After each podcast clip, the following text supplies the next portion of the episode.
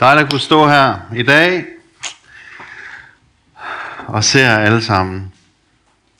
Jeg glæder mig til at, at sige noget om, omkring det her emne, tænk, taler, han. Og øh, Jakobs, øh, Jakobs brevet, det er fem kapitler i Bibelen. Og jeg vil anbefale, fordi nu har vi lavet en sådan lille miniserie, det er to gange øh, her i dag, og så kommer med det på øh, næste søndag. Øh, men Jakobsbrevet, det, det kan man ikke dække på to søndage. Øh, så det er ikke det, vi forsøger at gøre, men vi dykker en lille smule ind i øh, Jakob. Øh, og så bruger vi det her øh, emne tænk, tal, og øh, han man kan også sige, tænk, taler han anderledes. Øh, fordi det er det, som Jakob, vi ser i, Jakobs liv. Jakob er Jesu bror. Kan I forestille jer? At øh, have en storbror. Og det er Jesus. Det var situationen for Jakob. Øh, jeg har ud fra evangelierne og sådan ud fra lidt af min egen fantasi, så har jeg uh, digtet en historie ind i mig omkring, hvem Jakob egentlig er. Fordi uh, han var uh, sandsynligvis den, den, den næste efter Jesus. Så han var den ældste i sø- søskenflokken efter Jesus. Og uh, han er vokset op med historier om, hver gang Jesus havde fødselsdag, så snakkede de om engle, om Gabriel, om åbenbaringer. Og øh, hvordan Maria var undfanget ved den hellige ånd. Og øh, det har sikkert været meget begejstrende for den lille Jakob, når han var virkelig lille. Men på et eller andet tidspunkt i Jakobs liv, så kommer han også i kontakt med andre uden for familien. Og han begynder at høre rygter. Fordi det var bestemt ikke alle, der troede på engle og Gabriel og åbenbaringer. Men de havde helt andre forklaringer på denne her unge, som voksede op i Nazareth, som hed Jesus. Og det var ikke de pæneste ord, der blev sagt i krone. Og i, uden at sige et ondt ord om nogen strikklub, så havde de også sin historie om den her Jesus. Og de kunne ligefrem tælle Marias børn efter alle de åbenbaringer, hun havde haft af Gabriel. Fordi sådan fik hun børn. Kan I tænke jer at leve i det miljø, og så lige pludselig så møder Jakob sine skolekammerater. Og så har det lige fejret Jesu fødselsdag. Og han har hørt historien igen. Og så er der nogen, der prikker til ham. Og driller ham i skolen. Og siger, Jacob, det tror du vel ikke selv på. Altså, nu er du blevet 10 år. Og vi har begyndt at kende til, hvordan sådan noget foregår. Og der er altså ikke engle, der er på spil i sådan noget som at skabe børn. Så Jakob havde en meget traumatisk opvækst, kan jeg forestille mig, i forhold til det at være Jesu lillebror. Det var altså ikke noget nemt noget. Og øh, der står forskellige ting i evangelierne. Markus 23, 21, 3, 21 står der, at familien mente, at Jesus var gået fra forstanden. Og familien, det var Jakob blandt andet. Jakob mente faktisk, at Jesus var gået for forstanden. Fordi de hørte, hørte rygter om alle mulige ting, som Jesus gjorde, og øh, var med i. Og de tænkte, det, altså, vi må få ham, Jesus hjem igen.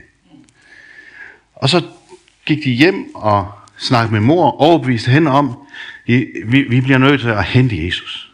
Og så gik de alt den lange vej til der, hvor Jesus var, og bankede på døren, og så meldte de sin ankomst. Og så gik der nogen ind og sagde til Jesus, øh, din mor og dine brødre er udenfor og spørger efter dig. Og det var altså Jakob, som førte ordet der.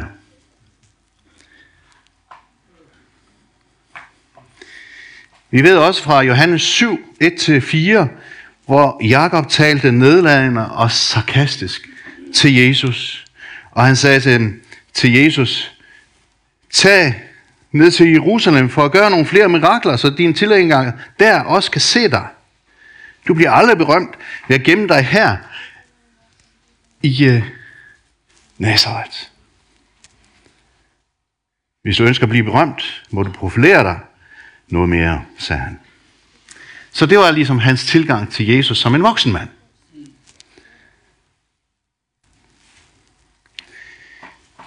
Så det, øh, det Jakob gjorde ved Jesus, det var, at han hånede Jesus. Han tog afstand fra Jesus. Og så slutter Johannes evangelie 7 øh, i vers 5 at sige, ikke engang hans egne brødre troede på ham. Det var faktum. Sådan var det bare.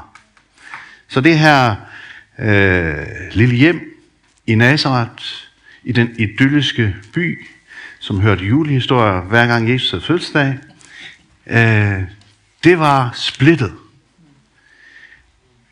Det sørgeligste at læse er nok, når Jesus bliver korsfæstet. Fordi det står om Maria, at hun stod der sammen med sin søster og to andre Maria Og så den disciple, som Jesus elskede. De stod der tæt nok på korset til, at Jesus skulle tale til dem. Og Jesus kigger ned på sin mor, og kigger ned på Johannes. Og så siger han til sin mor, se din søn. Og så kigger han på Johannes og siger, se din mor. Og det var ligesom tegn på, at Johannes skulle tage sig af hende. Fordi Jesus på det tidspunkt havde åbenbart et så dårligt forhold til Jakob, at han kunne ikke regne med Jakob. Sådan forestiller jeg mig, at det har været.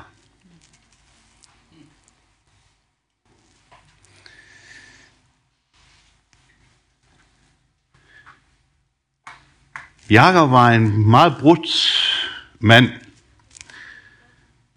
Han havde mange, mange problemer med det her med Jesus. Og han havde simpelthen forkastet Jesus og ville ikke have noget med, med det at gøre. Det havde så også den betydning, at han åbenbart efter al sandsynlighed måske også havde forkastet sin mor, fordi hun var om nogen hengivet til Jesus. Og, øh, men så sker der noget i Jakobs liv. Der sker noget helt afgørende i Jakobs liv. Fordi det står i øh, 1. Korinther 15, øh, så står der, at Jesus, efter at han var stået op fra de døde, så åbenbarede han sig først for Peter, der står kun om mænd.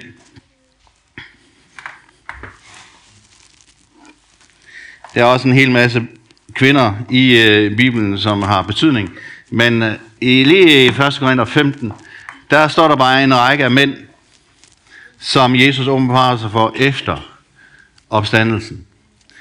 Vi ved fra evangelierne, at de allerførste, som fik beskeden, det var, det var kvinderne. Men øh, her rækker Paulus noget op, hvor han siger, at han åbenbarede sig for Peter og for de 12. Og så åbenbarer han sig for 500 andre kristne, og så åbenbarer han sig for Jakob sin bror.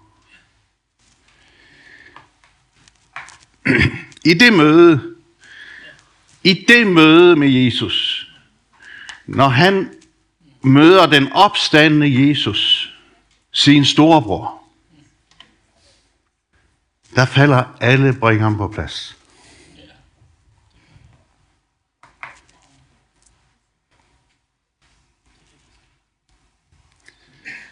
Det, som var svært at forstå, fordi Jesus var sikkert som menneske lidt over niveau i forhold til Jakob.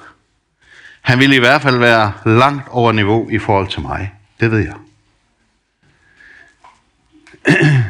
Men Jakob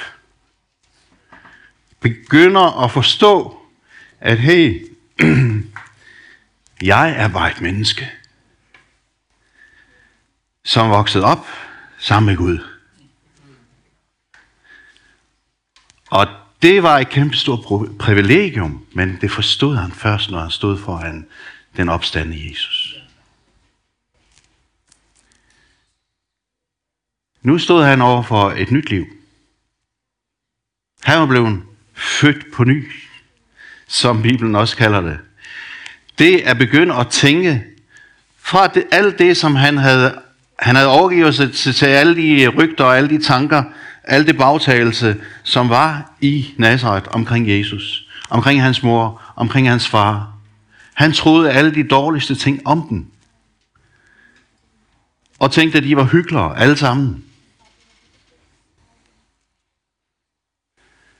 Men nu falder det helt på plads. Og han begynder at tænke anderledes. Han begynder at tænke om Jesus som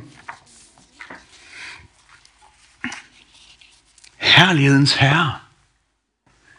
Jesus er herlighedens herre. Altså det er et, det er et fantastisk udtryk. Men det der med herligheden, altså alt det, som Gud står for. Han er herlighedens herre.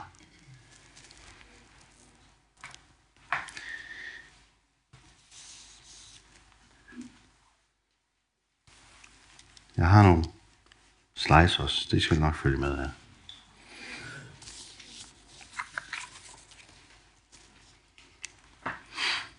Vi har lige snakket om det her. Ja, han er Jesu bror.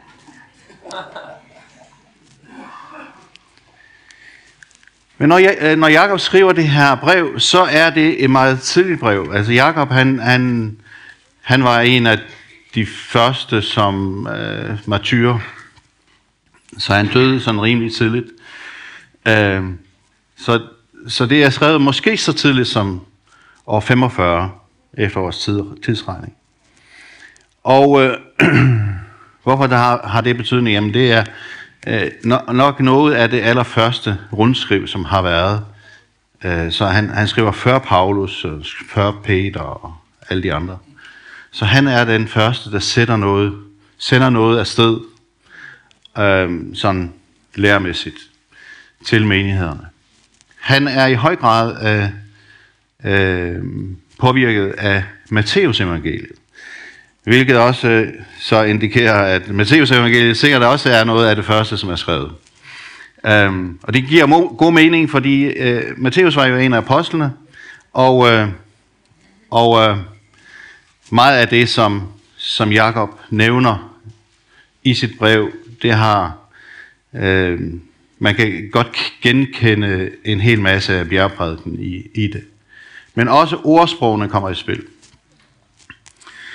Og så har han øh, sådan 12 forskellige emner, som vi ikke når at komme igennem, hverken i dag eller næste søndag. Øh, men vi skal lige dykke ned i noget af det.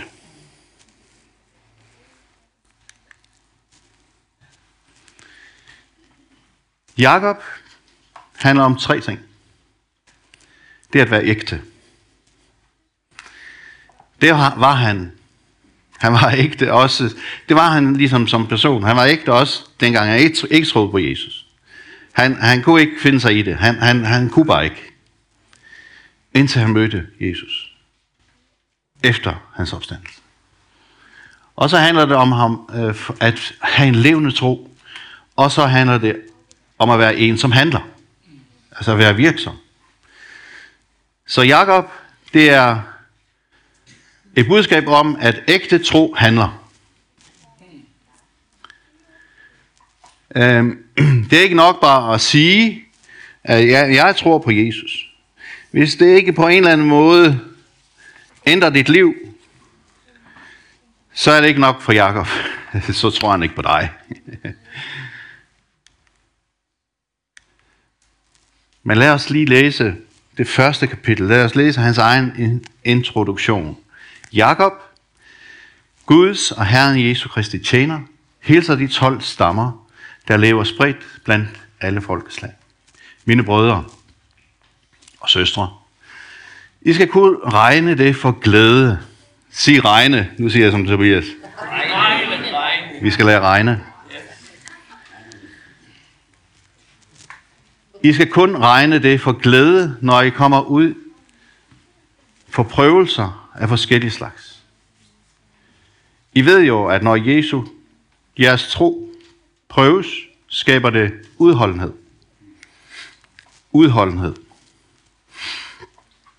Og udholdenheden skal føre til fuldendt værk, fordi I skal være fuldkommende og helt støbte, og ikke stå tilbage i noget. Men hvis nogen af jer står tilbage i visdom, skal han bede om at få den af Gud, som giver alle rundhåndet. Sig rundhåndet.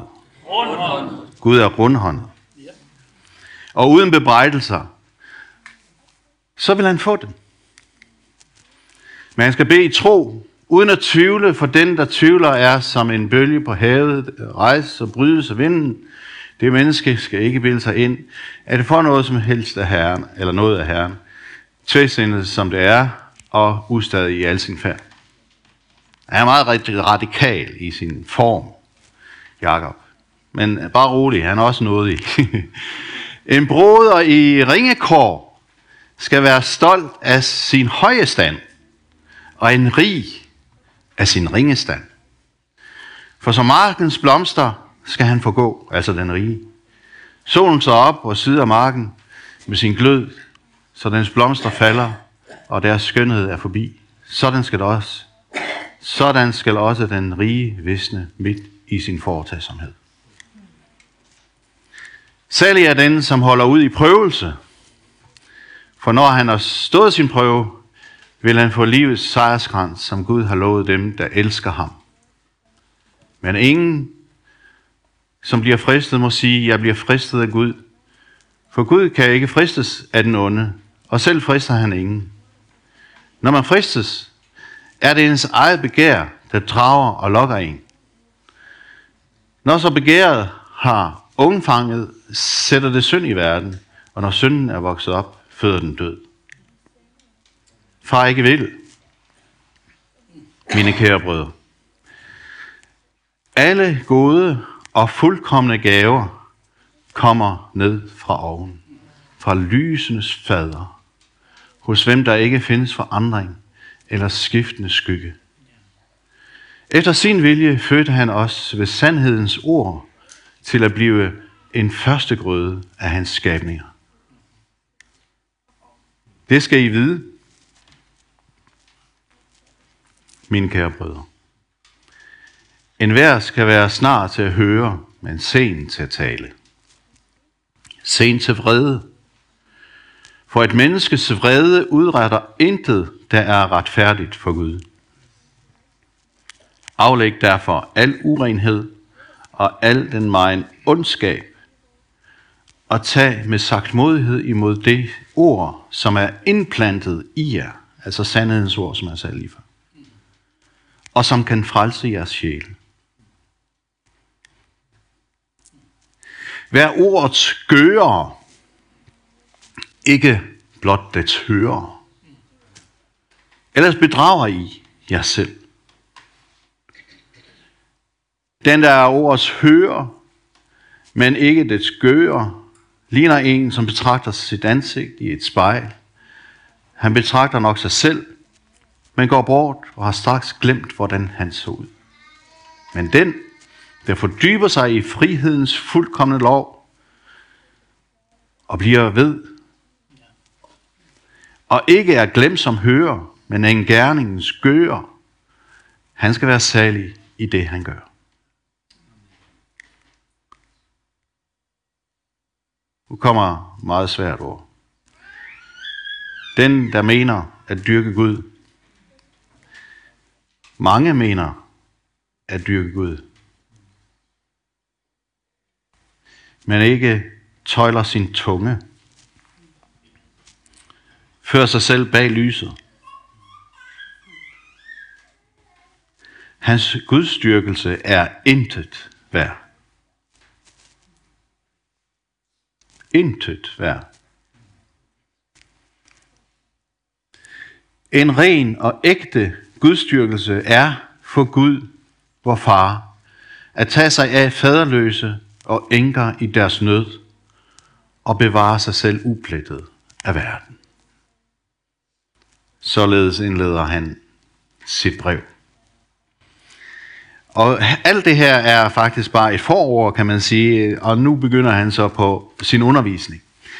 Og øh, det er alt sammen meget spændende, men han taler om nogle meget vigtige ting her. Øh, fordi han siger, at vi skal regne. Og det vi skal regne med, det er, at vi er i trængsler. I den her verden har vi trængsler, lærte Jesus os. Men vær frimodige, fordi jeg har besejret over verden. Så de trængsler, der kommer over os, er ikke værre end, at øh, jamen, Jesus har besejret over verden. Og vi er i ham, som har besejret verden. Så vi skal regne det for glæde, når vi kommer i trængsler. Fordi, hvorfor? Fordi vi kan regne os som Jesus. Vi får del i hans lidelser.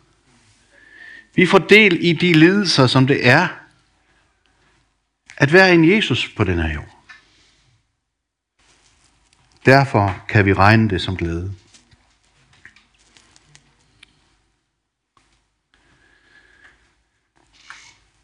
Nøgleordet, eller nøgleverset, som jeg har her, det er vers 4. Udholdenheden, udholdenheden taler jo ind i trængslerne. Udholdenheden taler ind i det, at vi gennemgår vanskeligheder. Men udholdenheden fører til fuldendt værk. For at I skal være fuldkommende og helt støbte, og ikke stå tilbage i noget. Så det her er en sådan øh, uh, tre-strenget, hvad skal man sige, uh, formål, som han udlægger hvor han siger, at alt det her, som, som vi gennemgår som kristne, jamen det, det er vigtigt, at vi er udholdende i det, fordi udholdenheden vil føre til et fuldendt værk. Gud arbejder med os. Ligesom Jakob oplevede, at Gud arbejdede med ham, det var en lang vej. Hvorfor skulle han igennem al den barndom og alt det trælse i sin ungdom? Bare for at møde Jesus som den opstandende til sidst, og skulle angre hele sit liv nærmest. Jamen, så udholder han ligesom, at jamen, han har, Jesus, han har et ønske om, at jeg skal blive fuldkommen. At jeg skal blive helt støbt. Og at jeg ikke skal stå tilbage i noget. Han følte sig ikke fuldkommen, Jakob. Han vidste bedre end det. Han vidste også, at han var ikke det helt støbte menneske. Og han vidste om nogen, at han var tilbagestående i mange ting. Men det, som han oplevede, det var, at Gud havde en plan med ham. En plan, som overgik hans egen forstand. Og han vidste, at han havde det ikke i sig selv. Det vidste han godt. Så derfor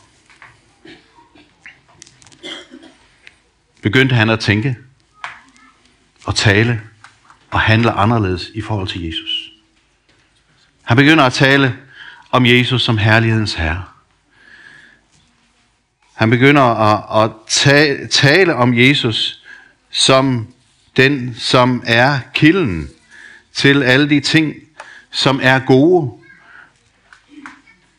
Han begynder at tale om øh, næstekærlighedsbuddet som den kongelige lov. Han begynder at tale om det som Jesu opfindelse, hvilket det også er, at vi skal elske hinanden. Så når han går ind i kapitel 2, som jeg lige skal røre ved her, så siger han, Det fungerer ikke at tro på Jesus, og så gøre forskel på folk. Det, det, det, det virker ikke sammen. det fungerer ikke for os, så er vi allerede på afvej. Så det der med at tro på Jesus, jamen så gør vi ikke forskel på folk. Men det gør vi alligevel.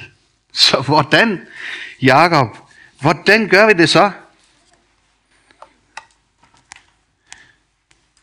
Det her med at få blikket ind i den der fuldkommende lov, frihedens lov, det handler om at kigge på Jesus. Det er, det er der, vi ser.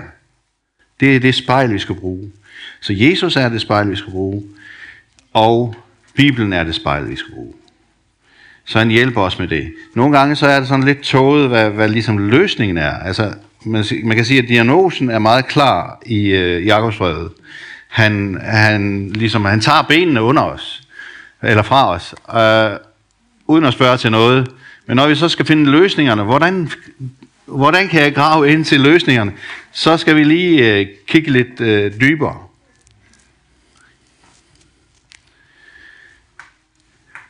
Men Jakob han siger, det kan ikke være sådan, at hvis der kommer en rig ind i jeres forsamling, at I så tager hjerteligt imod ham og giver ham det bedste sæder, kom i foran her, og så, og så hvis der kommer en fattig, ja, du kan bare stå derude i gangen. Eller du kan sidde, der bærst.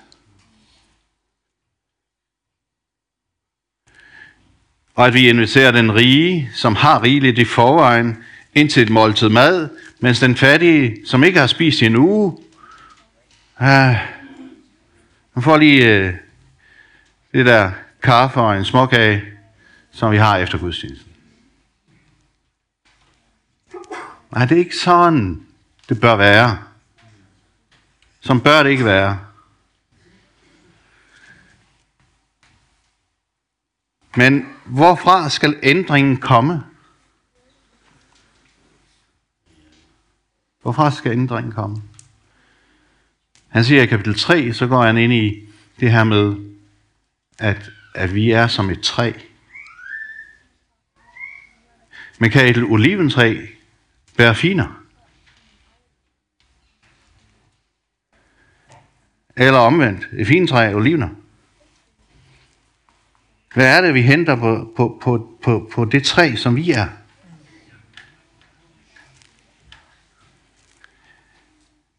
Eller den kilde, som vi er. Det vand, som man kan drikke fra mit liv. Er det saltvand, eller er det ferskvand?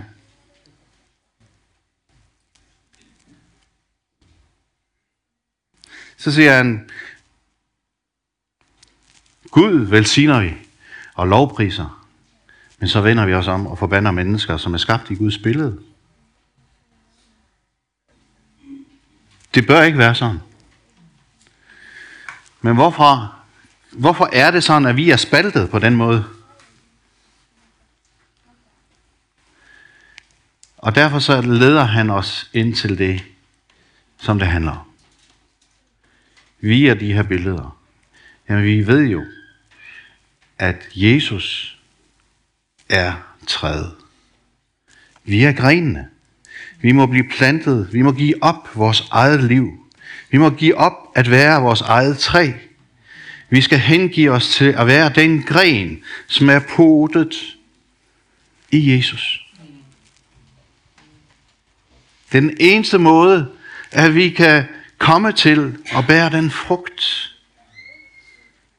som Jesus gav, det er at blive potet i ham.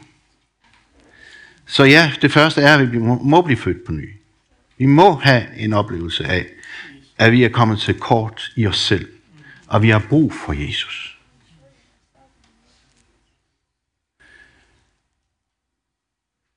Jesus siger i, Johannes 7, der siger han, at den som kommer til mig og tror på mig, ud fra ham skal der flyde en kilde. Fra det inderste af det menneske, som tror på mig, skal der flyde en kilde. Det er den kilde, som kommer ovenfra. Det er den kilde, som kommer fra Jesus. Men hvis vi kun giver af os selv, så er det sådan lidt hip som hap, hvad der kommer ud. Men når vi drager fra den brønd, som kvinden ved Sykar lærte om, det levende vand, som kommer fra ham, Jesus Kristus, Guds søn, jamen så bliver alle de tørstige omkring os, de får slukket sin tørst. Det er det, som Jesus ønsker for os. Det er også det, Jakob ønsker med sit brev. Han kan være sådan lidt hård i felten. Men han inddrager os alle sammen. Når han ikke gør forskel på folk, så synes jeg, at et af de smukkeste ting, han nævner her i, i anden kapitel, og Mette kommer sikkert meget mere ind på det. Men her er fader Abraham, som er jo det kæmpe, det, det største forbillede i hele jødehistorien. Jamen, øh, han er jo faderen til hele slægten. Han bliver taget ind som et forbillede på troen, og det at tro på Gud, men også at, øh, at gøre noget. Altså det at tro på Gud, det førte ham til at handle. Så han overgav sit liv til, til Gud, men det gjorde en fremmed kvinde også. Rahab. Rahab havde ikke det bedste ry. Hun var hedning, og hun var en prostitueret, måske endda. Men hende sammenligner Jakob med fader Abraham. Du kan næsten ikke tage to mere yderligere øh, mennesker og putte dem i samme bås og sige, hey, alle dem, som tror på Jesus, uanset fortid, uanset betingelser, uanset køn,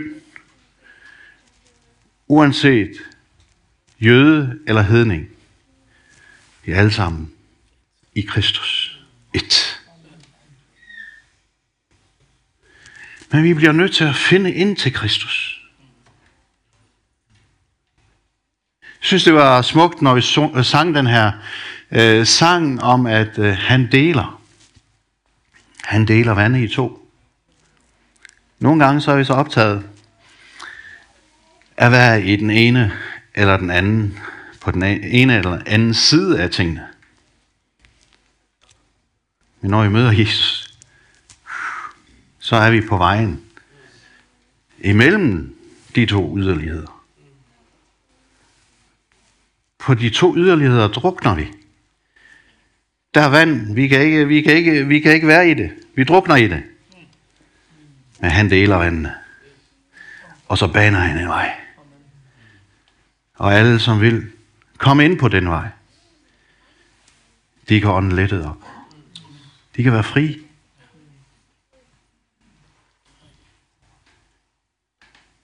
Det er vejen. Det er Jakobs vej. Jakob øh, udfordrer os. Han udfordrer os til at tænke anderledes. At få tankerne væk fra os selv. Og se på Jesus. Der er ikke så meget at hente i os selv. Den der, det der privilegium at vokse op lige ved siden af Jesus, det gør ingen forskel. Du kan opleve de samme forældre, som Jesus havde. Det hjælper dig ikke. Det gør det måske kun værre. Men han mødte Jesus, den opstande. Og du kan møde Jesus, den opstande i dag. Du kan møde ham, som kan gøre alle forskellen for dig. Ham, som kan gøre, at du ikke drukner på den ene eller den anden side af et argument. Han kan føre dig ind på den smalle sti og føre dig igennem til evigt liv. Det er den Jesus, som Jakob peger på. Det er den Jesus, som er svaret, som, som den sidste sang her, som de sang så smukt. Jesus er nok. Han er nok. Han er mere nok. Det er han. Og der er en rigdom med at følge ham. Hele vejen. Tror du, det var det?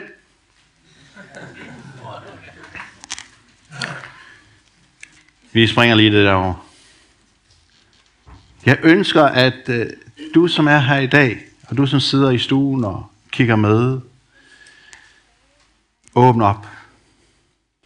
Det kan godt være, at du lever et, det kan godt være, at du har det svært, der hvor du er. Jesus lover ikke, at det bliver bedre på den måde. Jakob lover heller ikke, at det skal være bedre på den måde.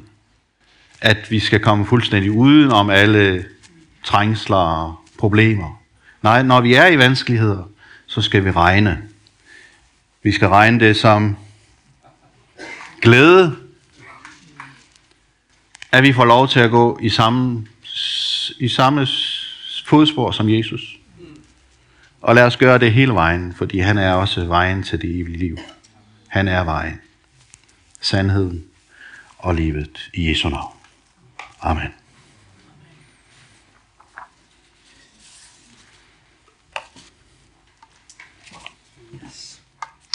Tusind tak, Svein, for dit øh, ord her.